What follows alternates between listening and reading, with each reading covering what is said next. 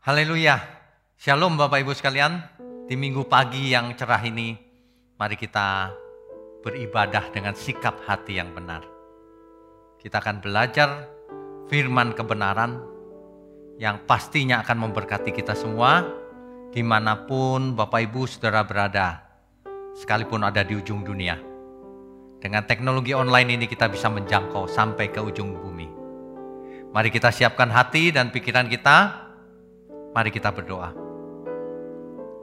Bapa di surga, terima kasih untuk waktu yang masih tersedia untuk kami semua. Ajari kami di sisa umur hidup kami, kami tidak menyebut nama Tuhan dengan sembarangan atau dengan sia-sia. Biarlah kebenaran pada pagi ini boleh menyadarkan kita semua akan pengertian yang benar. Mohon berkati program ini agar semakin banyak yang mendengar dan diubahkan. Berkati mulut hamba-Mu juga untuk menyampaikan kebenaran ini. Terima kasih Bapa, hanya dalam nama Tuhan Yesus kami berdoa dan mengucap syukur. Amin. Bapak Ibu sekalian, setiap kita tentu ingat bahwa Musa diberi Tuhan sepuluh hukum di Gunung Sinai. Sepuluh firman Tuhan yang disebut dengan Dekalog. Sepuluh firman. Itulah inti daripada Taurat dan kitab para nabi. Salah satu hukumnya yang sangat penting, saya bacakan dari Keluaran dua puluh ayat tujuh. Jangan menyebut nama Tuhan Allahmu dengan sembarangan.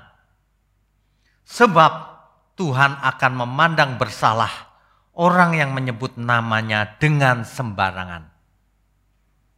Bapak Ibu sekalian, di sini Tuhan di sini pakai huruf besar semua. Dalam teks asli Alkitab dipakai huruf, empat huruf suci yang dimaksud dengan tetragrammaton, empat huruf suci, Yud He Vav He, atau dalam dialek yang lain Yud He Vav He, Y H W H. Meskipun ada banyak orang memanggilnya dengan Yehova atau Yahweh, tapi dua-duanya tidak tepat. Tentang nama Tuhan akan diseminarkan secara khusus dan akan saya tulis bukunya. Tapi fokus kita pada kali ini adalah jangan menyebut nama Tuhan Allahmu itu dengan sia-sia, dengan sembarangan. Sebab Tuhan akan memandang kamu bersalah, kita bersalah. Ya. Nah, ini diartikan oleh banyak orang macam-macam, interpretasinya macam-macam. Tapi yang saya mau tekankan di sini adalah bagaimana kita mengerti hal ini secara alkitabiah. Bukan hanya menurut ayat ini, bukan hanya menurut Taurat, bukan hanya menurut Perjanjian Lama, tapi menurut seluruh Alkitab, Perjanjian Lama dan Perjanjian Baru. Kalau kita mau belajar kebenaran harus seperti itu. Tidak boleh hanya satu ayat. Apalagi pakai pikirannya sendiri. Oh itu maksudnya itu Pak. Menyebut pakai mulut. Kan kalau di barat sana seringkali orang kalau kena sesuatu. Oh Jesus. Gitu. Kesandung. Oh Jesus. Gitu. Kalau Indonesia kesandung dikit. Tuhan Yesus. Gitu. Kesandung kok Tuhan Yesus. Sedikit-sedikit, seperti orang latah. Nah, ini uh, sebagian orang mengartikannya demikian. Oh, itu menyebut nama Tuhan sia-sia tuh, gitu. Kita harus belajar sesuai Alkitab, jangan pakai pikiran sendiri. Ada lagi yang mengartikan begini, menyebut dengan mulut itu harus akurat. Tuhan di sini kan Yud He Vav He, ya, atau Yud He Vav He. Ada orang yang percaya bahwa itu adalah singkatan dari Yahweh. Lalu kelompok tersebut merasa kalau orang menyebutnya bukan Yahweh, masuk neraka orang. Salah menyebut sembarangan itu. Mereka mengartikannya demikian. Mereka tidak mengerti bahwa Y H W H itu bukan Yahweh artinya. Singkatannya juga bukan Yahweh. Itu topik tersendiri nanti ya. Oke, tapi yang jelas apa sih ini konteksnya? Sebab kalau seseorang salah mengerti tentang firman, hidupnya jadi salah. Makanya kita tidak boleh membaca firman Tuhan buru-buru, balapan sama temannya, cepet-cepetan. Nggak boleh. Yang penting bukan berapa kali membacanya, yang penting adalah mengerti atau tidak. Begitu ya.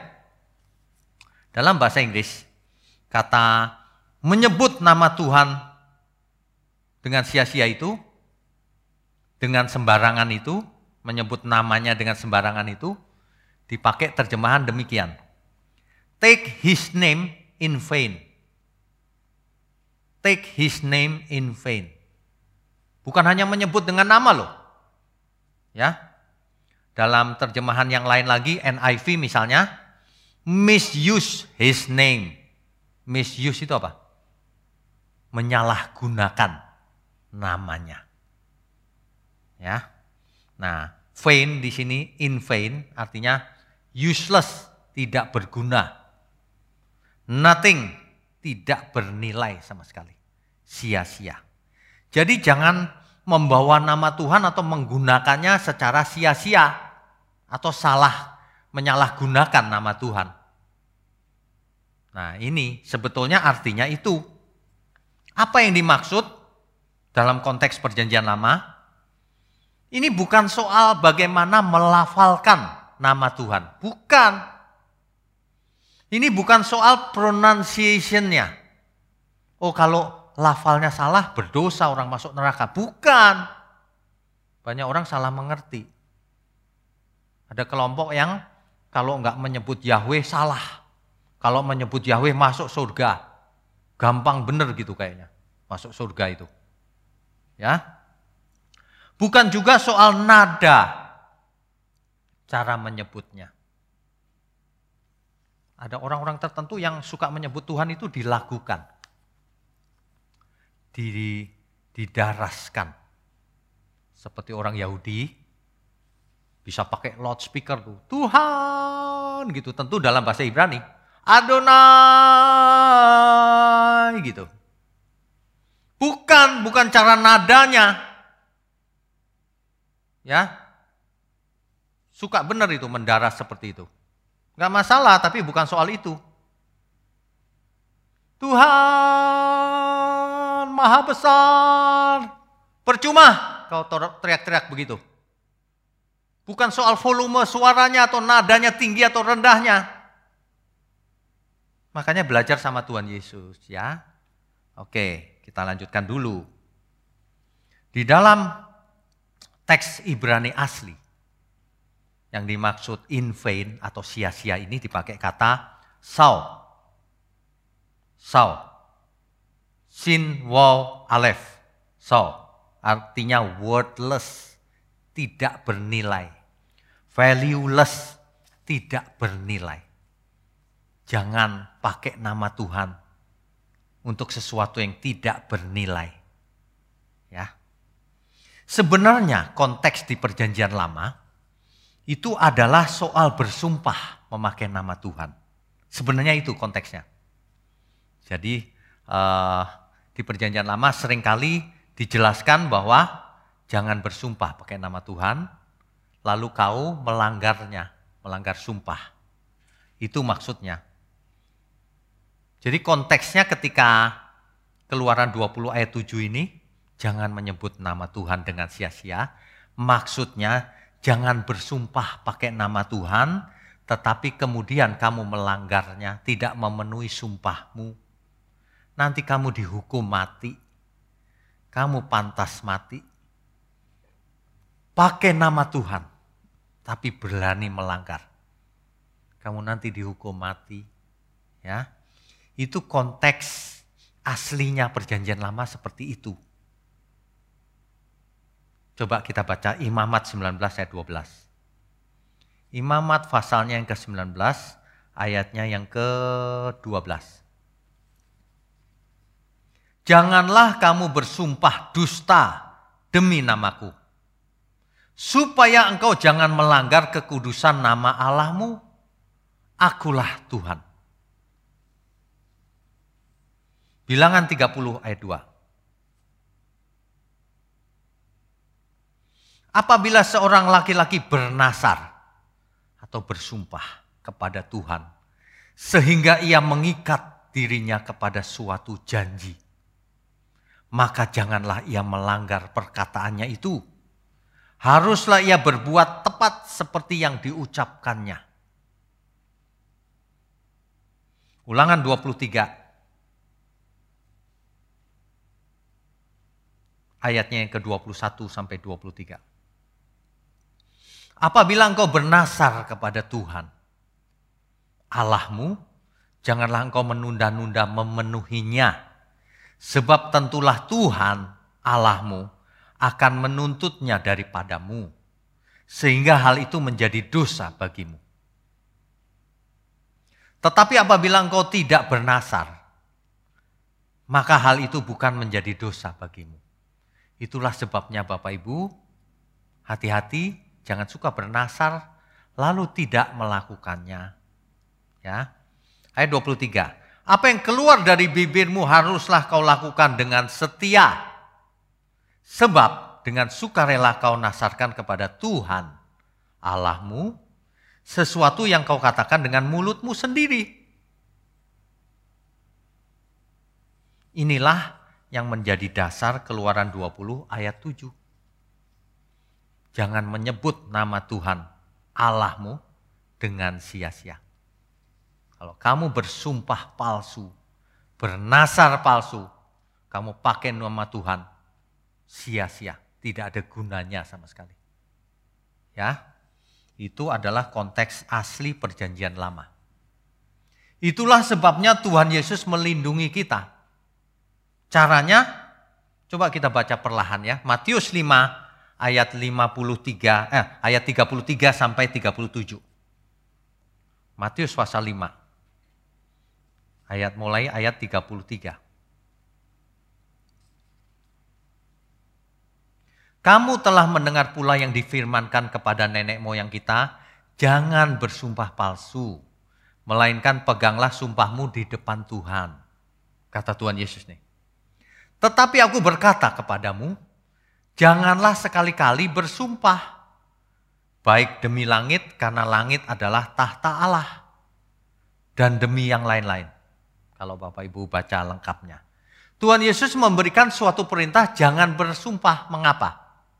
Karena Tuhan tahu, kalau manusia bersumpah suka melanggar. Nanti kalau melanggar dosa. Jadi daripada melanggar, jangan bersumpah, kata Tuhan Yesus. Seorang rabi. Tuhan Yesus adalah seorang rabi. Seorang rabi biasanya menambahkan aturan-aturan yang mencegah agar umat tidak melanggar Taurat. Ini salah satunya. Seolah-olah membuat pagar di sekeliling Taurat. Nah, ini salah satu contohnya. Jangan kamu bersumpah. Kalau orang nggak bersumpah pasti nggak pernah jatuh, nggak pernah melanggar sumpah. Itulah Tuhan Yesus. Begitu ya. Jadi uh, kita baca Yakobus lima ayat dua belas. Yakobus lima ayat dua belas. Tetapi yang terutama, saudara-saudara, janganlah kamu bersumpah demi surga maupun demi bumi, atau demi sesuatu yang lain. Jangan. Jika ya, hendaklah kamu katakan ya. Jika tidak, hendaklah kamu katakan tidak. Supaya kamu jangan kena hukuman. Kalau ya, ya. Kalau tidak, tidak. Begitu saja. Gak usah pakai demi Tuhan. Gak usah. Nanti kamu jatuh dalam dosa. Kalau ya, ya. Kalau tidak, tidak. Kalau kemudian tidak bisa memenuhi, ya telepon dulu. Maaf, saya tidak bisa datang. Karena sakit, karena ada halangan. Gak apa-apa, gak dosa. Tapi kalau kau diem saja gak datang, sementara ditunggu sama orang. Itu namanya tidak beretika. Itu dosa. Mengerti ya maksudnya ya? Banyak orang berani berjanji loh. Besok, besok ku bayar utangku. Tapi besok nggak bayar juga. Besoknya janji lagi. Minggu depan. Minggu depan nggak bayar lagi. Terus demikian sampai bertahun-tahun. Ini tanda orang sakit jiwa. Kalau nggak bisa bayar, nggak usah janji palsu. Nggak apa-apa. Maaf, aku belum bisa bayar. Ya udah nggak apa-apa kok. Tapi kalau besok beneran loh, swear, pakai swear lagi. Kamu binasa. Mendingan gak usah janji. Kalau iya iya, kalau gak bisa ya gak bisa. Ada amin ya? Ini baru konteks sempitnya loh, belum konteks luasnya. Kalau membaca Alkitab harus sampai konteks dekat, konteks jauh, konteks besarnya. Konteks seluruh Alkitab. Apa maksudnya? Ya? Sampai di sini kita sudah melihat Tuhan Yesus membuat pagar di sekeliling Taurat agar manusia tidak melanggarnya. Jangan bersumpah kalau gitu, lebih aman. Ya. Jadi soal sumpah atau nazar itu jelas. Kita tidak berhak bersumpah. Lebih baik katakan ya kalau memang ya. Tidak kalau tidak. Kalau nanti ada halangan ya tinggal memberitahu lagi. Maaf aku tidak bisa hadir, tidak jadi ketemuan kita. Nah itu orang benar itu, nggak apa-apa kok. Membatalkan janji tidak apa-apa, asal jelas alasannya nggak apa-apa. Jangan diam saja sehingga orang lain menunggu terus seharian. Ya, nah dengan demikian Alkitab berkata selain kau katakan ya atau tidak, itu asalnya dari si jahat. Ya. Jangan berkata mudah-mudahan. Kalau kita janji sama orang ya, besok kita meeting ya Pak. Mudah-mudahan aku bisa. Bapak Ibu mau nggak begitu? Kok nanya kita besok ketemuan ya? Mudah-mudahan. Kau tunggu aja di tempat itu. Mudah-mudahan. Itu sebenarnya jahat. Kalau iya iya, kalau enggak enggak. Nanti ya aku cek dulu jadwalku. Kalau bisa, ya bisa. Kalau memang tidak mau, sorry nggak bisa. Nggak apa-apa kok nggak bisa. Banyak orang tidak mengerti kebenaran. Bagaimana dengan konteks besar Alkitab? Nah inilah yang paling penting. Bukan hanya konteks kecilnya, konteks ayatiahnya, konteks perjanjian lama. Konteksnya harus seluruh Alkitab. Sebab hukum ini, sepuluh hukum ini berlaku sampai selamanya. Amin ya. Baik. Menyebut nama Tuhan, take his name, itu tentu bukan hanya soal sumpah. Pasti bukan hanya karena sumpah. Atau hanya karena menyebut dengan mulut, pasti bukan karena itu. Konteks besarnya bukan hanya itu. Tuhan menegaskan bahwa percuma, sia-sia kau panggil Tuhan, Tuhan. Tuhan Maha Besar, percuma kata Tuhan Yesus. Jika, ada jikanya. Matius tujuh ayat dua puluh satu sampai dua puluh tiga. Perhatikan baik-baik. Orang Yahudi itu kalau berdoa di pinggir-pinggir jalan. Kalau zaman sekarang pakai loudspeaker. Adonai gitu. Biar didengar banyak orang. Apa kata Tuhan Yesus? Matius tujuh ayat dua puluh satu sampai dua puluh tiga. Bukan setiap orang yang berseru kepadaku, Tuhan, Tuhan, akan masuk ke dalam kerajaan surga, melainkan dia yang melakukan kehendak Bapa-Ku yang di surga. Bukan yang mulutnya besar, yang kenceng ngomong Tuhannya. Yang masuk surga, tapi yang melakukan kehendak Bapa-Ku yang di surga. Pada hari terakhir banyak orang akan berseru kepadaku, Tuhan, Tuhan, bukankah kami bernubuat demi namamu, dan mengusir setan demi namamu, dan mengadakan banyak mujizat demi namamu juga. kalau lihat apa yang dilakukan ini, ini hamba Tuhan ini. Pekerjaannya hamba Tuhan. Belum tentu hamba Tuhan. Pekerjaannya hamba Tuhan. Tapi dua puluh tiga-nya, pada waktu itulah aku akan berterus terang kepada mereka. Mereka yang mana? Yang bernubuat demi nama Tuhan. Yang mengusir setan demi nama Tuhan. Yang mengadakan banyak mujizat demi nama Tuhan. Ini mereka, tetapi tidak melakukan kehendak Bapa di surga. Dan berkata aku tidak pernah mengenal kamu. Enyahlah daripadaku, kamu sekalian pembuat kejahatan. Dianggap berbuat jahat oleh Tuhan Yesus. Mengapa? Mengapa seorang yang bernubuat pakai nama Tuhan bisa diacap jahat oleh Tuhan Yesus? Mengusir setan pakai nama Tuhan dianggap jahat. Mengadakan banyak mujizat dianggap jahat oleh Tuhan Yesus. Mengapa? Karena tidak melakukan kehendak Bapa yang di surga. Nah itu melakukan itu apa? Itu liturgi, itu kebiasaan, itu pekerjaan, pekerjaan di gereja. Kalau seseorang melakukan kehendak Tuhan, kehendak Bapa di surga, barulah itu benar. Makanya percuma teriak-teriak Tuhan, Tuhan pakai loudspeaker segede apapun, watt-nya percuma. Menyebut nama Tuhan sembarangan itu itu. Tuhan, pakai loudspeaker semua orang dengar. Tapi hidupnya jahat. Itu menyebut nama Tuhan, menggunakan nama Tuhan untuk kejahatan. Bukan cuma sia-sia, lebih jahat lagi itu. Dia membela Tuhan. Nama Tuhan. Tapi dengan cara membunuh sesamanya. Wah, itu jahat sekali itu. Itu akan masuk neraka duluan nanti kalau mati. Pasti. Firman Tuhan.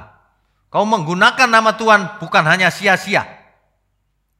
Kau mau menjelek-jelekkan nama Tuhan. Ya. Oke, kita lanjutkan. Jadi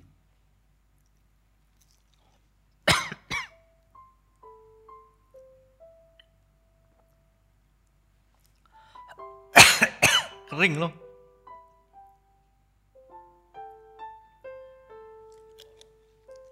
Oke, tadi sampai mana ya? Oh iya. Jadi saudara, kalau seseorang tidak melakukan kehendak Bapa, udah semua yang dilakukannya percuma, sia-sia. Mau panggil nama Tuhan, mau panggil nama Yahweh, mau panggil nama Yehova. Percuma. Bukan orang yang memanggil Yahweh, Yahweh yang memasuk kerajaan surga. Tapi yang melakukan kehendak Bapa-Ku yang di surga. Kata Tuhan Yesus begitu. Amin.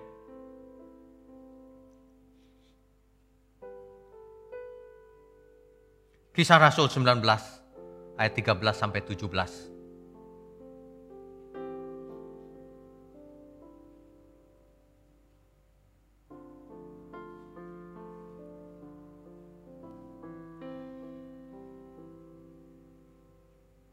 Juga beberapa tukang jampi Yahudi yang berjalan keliling di negeri itu mencoba menyebut nama Tuhan Yesus atas mereka yang kerasukan roh jahat dengan berseru katanya, aku menyumpahi kamu demi nama Yesus yang diberitakan oleh Paulus.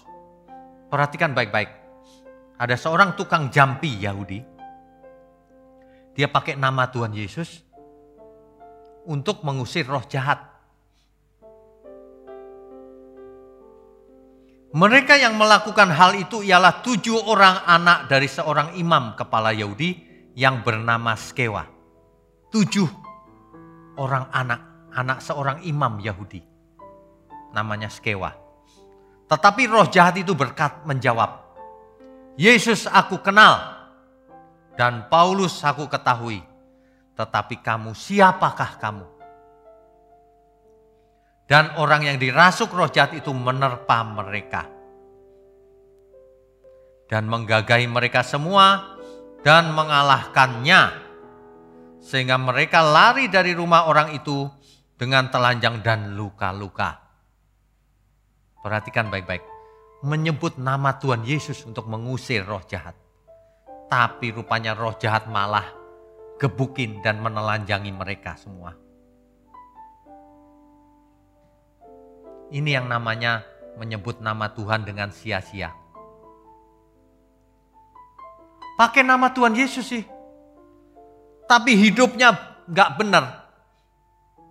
Orang akan mempunyai pengertian, oh dia pengikut Yesus, tapi hidupnya tidak benar. Nah itu menyebut nama Tuhan bukan cuma sia-sia loh. Itu menghina, menajiskan nama Tuhan. Merendahkan nama Tuhan itu. Menyebut nama Tuhan, tapi hidupnya tidak benar. Janganlah kita seperti itu ya Bapak Ibu. Dulu kita tidak mengerti melakukannya. Gampang bersumpah, gampang menyebut nama Tuhan, tapi lalu hidup tidak benar. Mari kita belajar di pagi ini untuk berubah. Sebab kalau kita tidak berubah, kita nanti binasa. Siapa bilang Kristen pasti selamat? Kristen kan K T P-nya. Manusianya Kristen bukan? Seperti Kristus atau tidak? Sebagai orang Kristen atau orang percaya, sebenarnya kita sedang membawa nama Tuhan Yesus. Membawa nama Kristus kemanapun kita pergi. Kalau orang tahu Kristen ya? Ya. Artinya kita membawa nama Kristus dalam seluruh hidup kita. Take His name. Kemana saja kita pergi. You shall not take the name of the Lord your God in vain.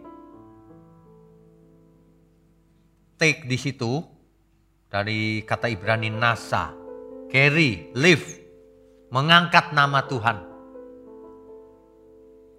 Makanya Bapak Ibu, kita harus mengartikan jangan menyebut nama Tuhan dengan sembarangan atau sia-sia itu. Bukan hanya dengan mulut, lewat seluruh hidup kita. Kita menyebut nama Tuhan, kita membawa nama Tuhan kemanapun kita pergi. Karena kita Kristen.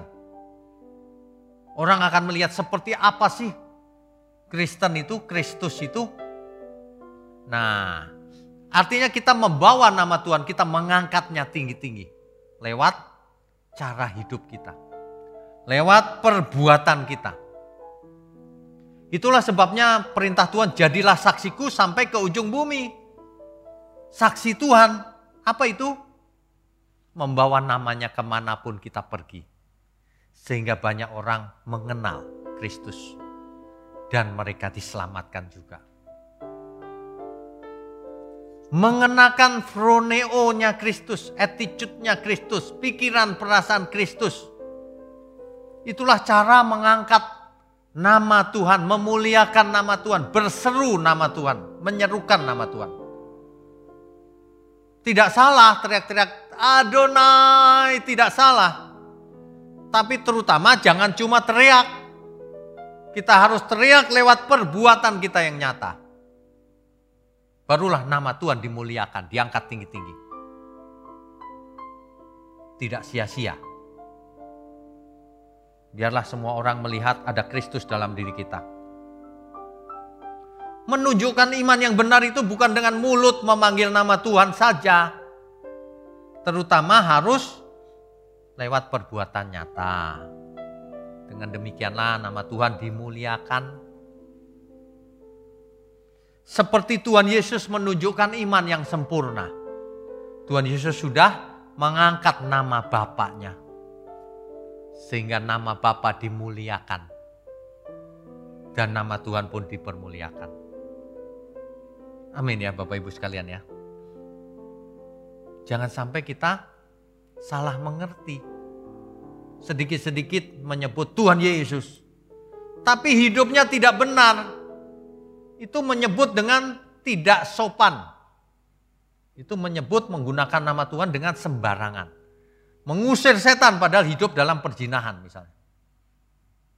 Gak bisa, itu justru nama Tuhan direndahkan.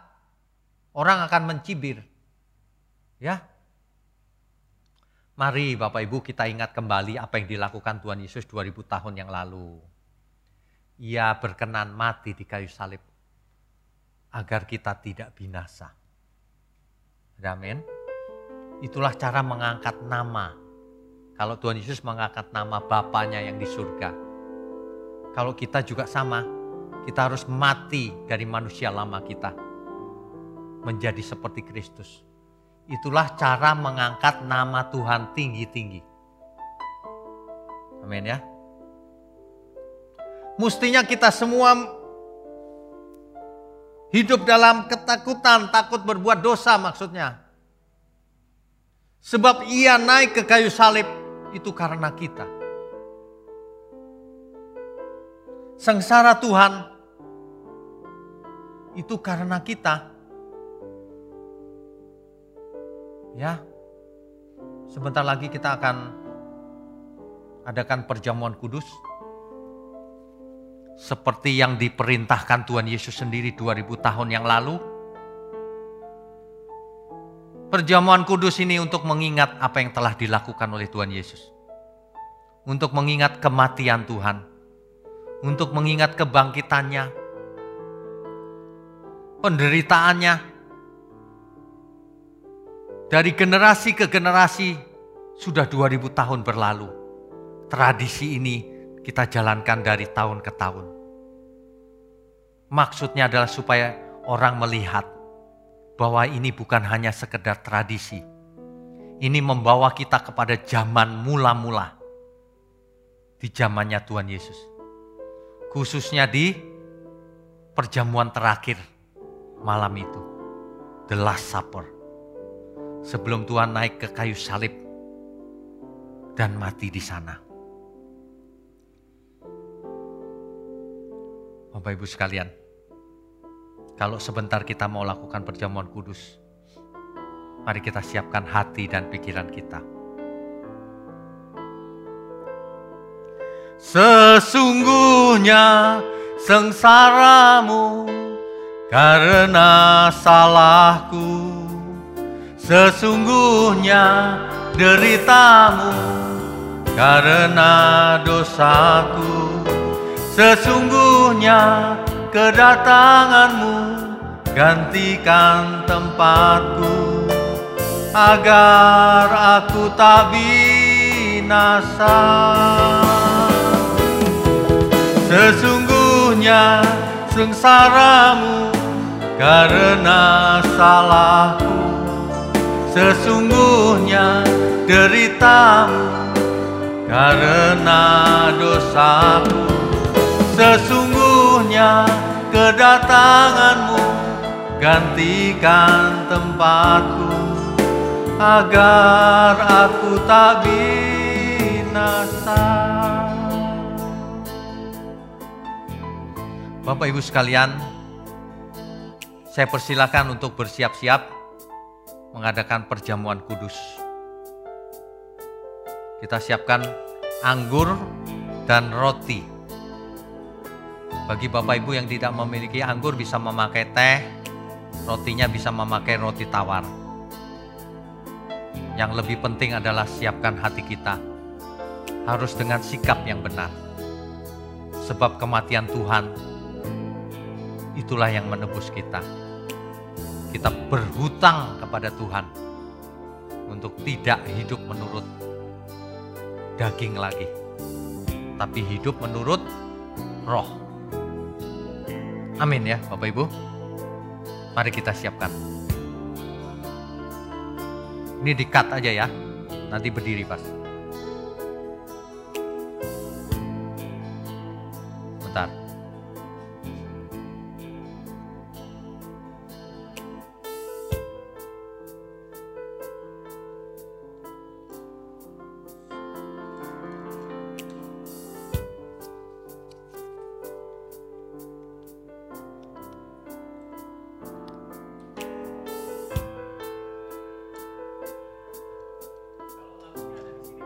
Ya.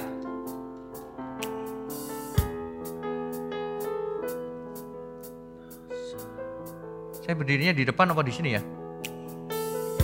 Sini aja ya.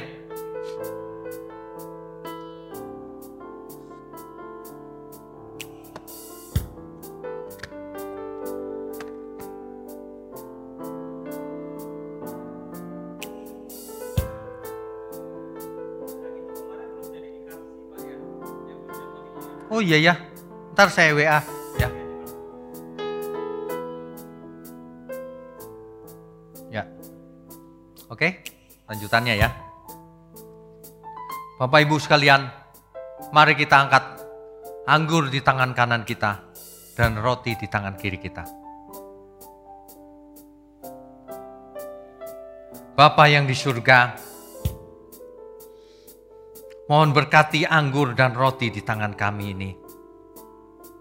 Terima kasih kalau kami boleh melakukannya, melakukan perjamuan kudus ini, seturut perintah Tuhan Yesus dua ribu tahun yang lalu. Mohon berkati agar apa yang kami lakukan tidak sia-sia, menjadi berkat bagi banyak orang yang mengikutinya, menjadi berkat bagi banyak orang yang belum mengerti, menjadi mengerti. Terima kasih Bapa, ampuni segala kesalahan kami selama ini. Kami mau siapkan hati dan pikiran kami. Mari Bapak Ibu sekalian, kita turunkan tangan dan roti di tangan kanan kita. Mari kita nyanyikan sekali lagi lagu berikut ini. Sesungguhnya sengsaramu karena salahku, sesungguhnya deritamu karena dosaku, sesungguhnya sengsaramu karena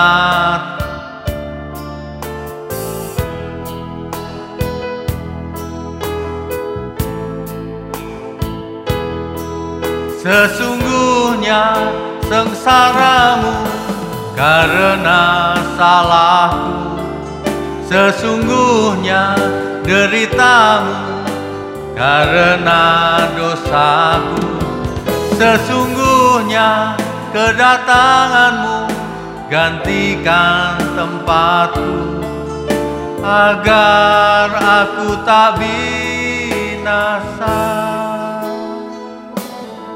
Bapak Ibu sekalian,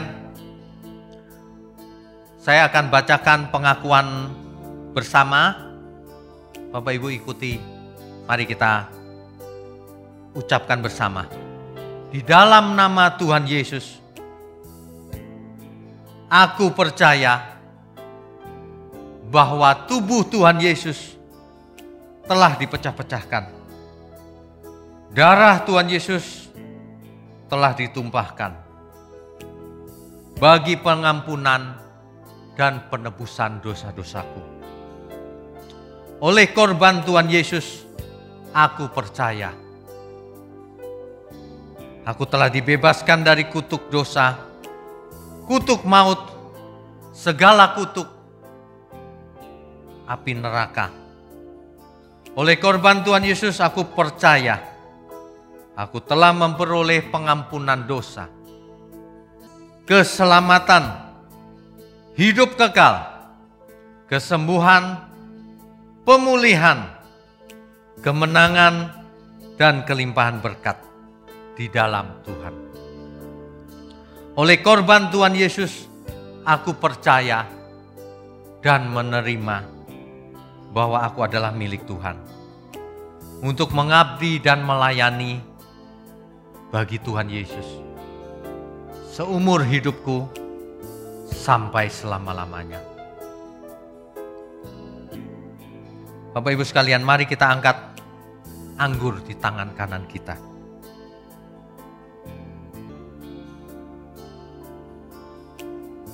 Sebab apa yang telah kuteruskan kepadamu, telah aku terima dari Tuhan, yaitu bahwa Tuhan Yesus pada malam waktu ia diserahkan, mengambil roti dan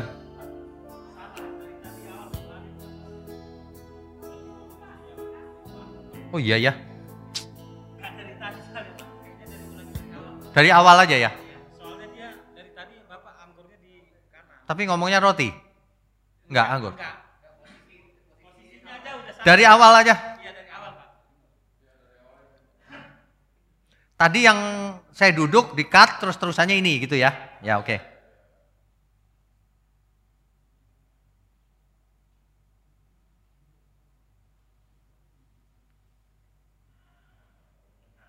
Kok bisa salah ya? Ya dari tadi kita udah mau cut ya. Ampun tuh. Kalau kalau nanti nggak salah nanti baru kita cut. Ya. Benar, ya oke. Okay. Aduh ampun Tuhan. Kok bisa salah? Oke, ulang. Langsung ya. Baik, Bapak Ibu sekalian, mari kita angkat roti di tangan kanan kita dan anggur di tangan kiri kita. Mari kita naikkan satu pujian tadi.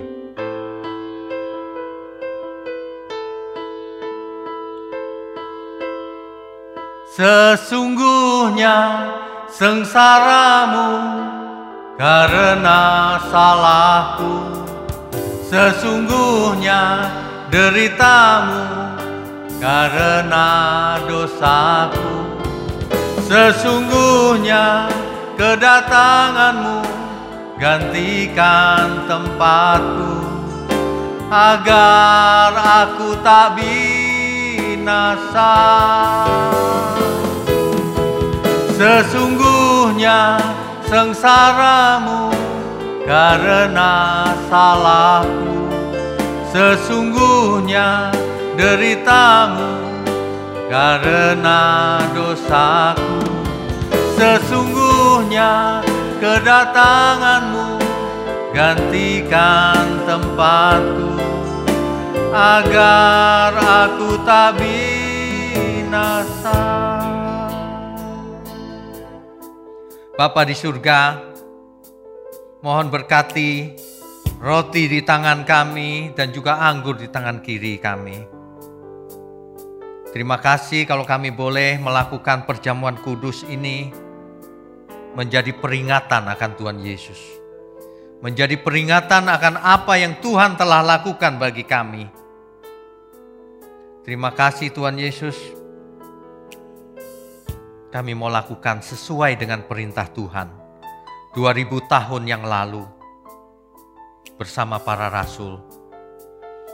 Biarlah apa yang kami lakukan ini menjadi berkat bagi banyak orang, memberitakan kematian Tuhan. Merupakan bukti dari sesuatu yang kami lakukan dari dua ribu tahun yang lalu sampai hari ini. Bukti bahwa Tuhan sudah mati buat kami. Berkati roti dan anggur ini, sehingga berguna bagi kami semua untuk mengingat akan Engkau. Terima kasih Tuhan. Terima kasih. Bapak Ibu, mari kita turunkan roti dan anggur di tangan kita. Saya akan bacakan satu pengakuan bersama. Saya akan bacakan, Bapak Ibu bisa ikuti setelah saya. Mari kita ucapkan bersama. Dalam nama Tuhan Yesus, aku percaya bahwa tubuh Tuhan Yesus telah dipecah-pecahkan. Darah Tuhan Yesus telah ditumpahkan bagi pengampunan dan penebusan dosa-dosaku. Oleh korban Tuhan Yesus, aku percaya aku telah dibebaskan dari kutuk dosa, kutuk maut, segala kutuk api neraka. Oleh korban Tuhan Yesus, aku percaya aku telah memperoleh pengampunan dosa, keselamatan, hidup kekal, kesembuhan, pemulihan, kemenangan, dan kelimpahan berkat di dalam Tuhan. Oleh korban Tuhan Yesus, aku percaya dan menerima bahwa aku adalah milik Tuhan. Hidup untuk mengabdi kepada Tuhan Yesus seumur hidup kami sampai selama-lamanya. Haleluya.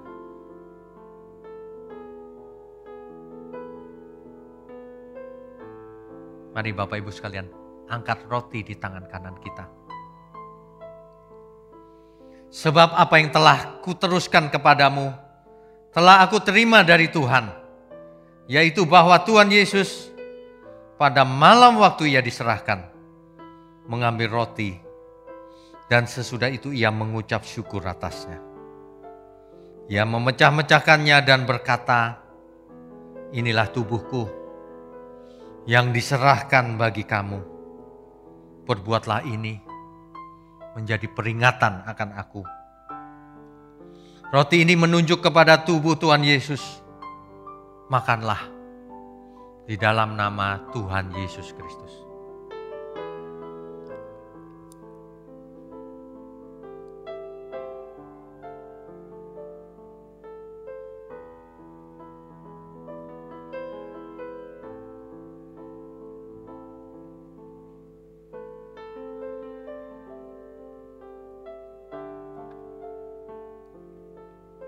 Mari kita angkat cawan anggur di tangan kanan kita. Demikian juga ia mengambil cawan sesudah makan lalu berkata, cawan ini adalah perjanjian baru yang dimeteraikan oleh darahku. Perbuatlah ini setiap kali kamu meminumnya menjadi peringatan akan aku. Sebab setiap kali kamu makan roti ini dan minum cawan ini, kamu memberitakan kematian Tuhan sampai ia datang. Anggur ini menunjuk kepada darah Tuhan Yesus. Minumlah di dalam nama Tuhan Yesus Kristus.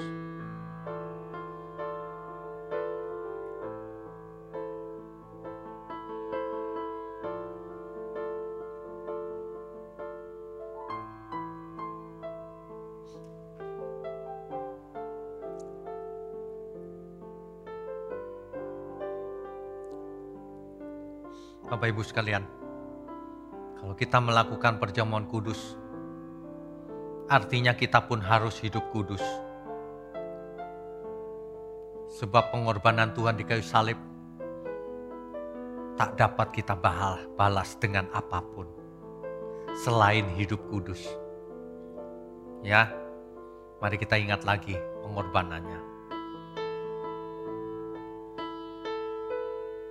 Sesungguhnya sengsaramu karena salahku, sesungguhnya deritamu karena dosaku, sesungguhnya kedatanganmu gantikan tempatku, agar aku tak binasa. Sesungguhnya sengsaramu karena salahku, sesungguhnya deritamu karena dosaku, sesungguhnya kedatanganmu gantikan tempatku, agar aku tak binasa. Agar aku tak binasa,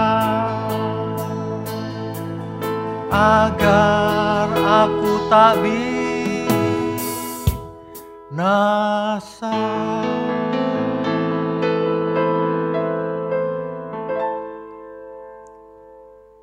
Amin. Tuhan Yesus memberkati kita semua.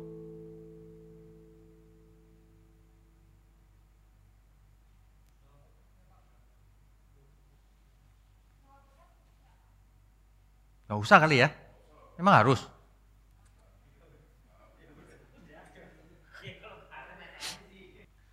Baik Bapak Ibu sekalian, sudah belum? Oh belum?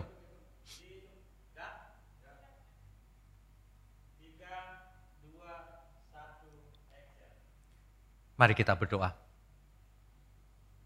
Bapa yang di surga, terima kasih untuk pagi minggu yang cerah ini. Kami semua diberkati oleh firman-Mu diberkati oleh perjamuan kudus. Terima kasih Bapa, kalau kami diingatkan bahwa kami harus hidup kudus, tak bercacat, tak bercela. Terima kasih, hamba mohon berkat untuk program ini, channel ini, sehingga menjadi berkat bagi banyak orang, bahkan menjangkau sampai ke mancanegara. Berkati kami semua yang mendengar dan mengikuti kebaktian ini, ibadah ini. Terima kasih Bapa, kami mau angkat tangan kami, kami mau sambut berkat yang turun dari surga. Mari Bapak Ibu sekalian, angkat tanganmu tinggi-tinggi. Kami sambut segala berkat yang turun dari Bapa kita di surga, dari Tuhan Yesus Kristus, di dalam persekutuan dengan Roh Kudus yang menyertai kita sampai selama-lamanya. Haleluya, mari kita katakan amin. Amin.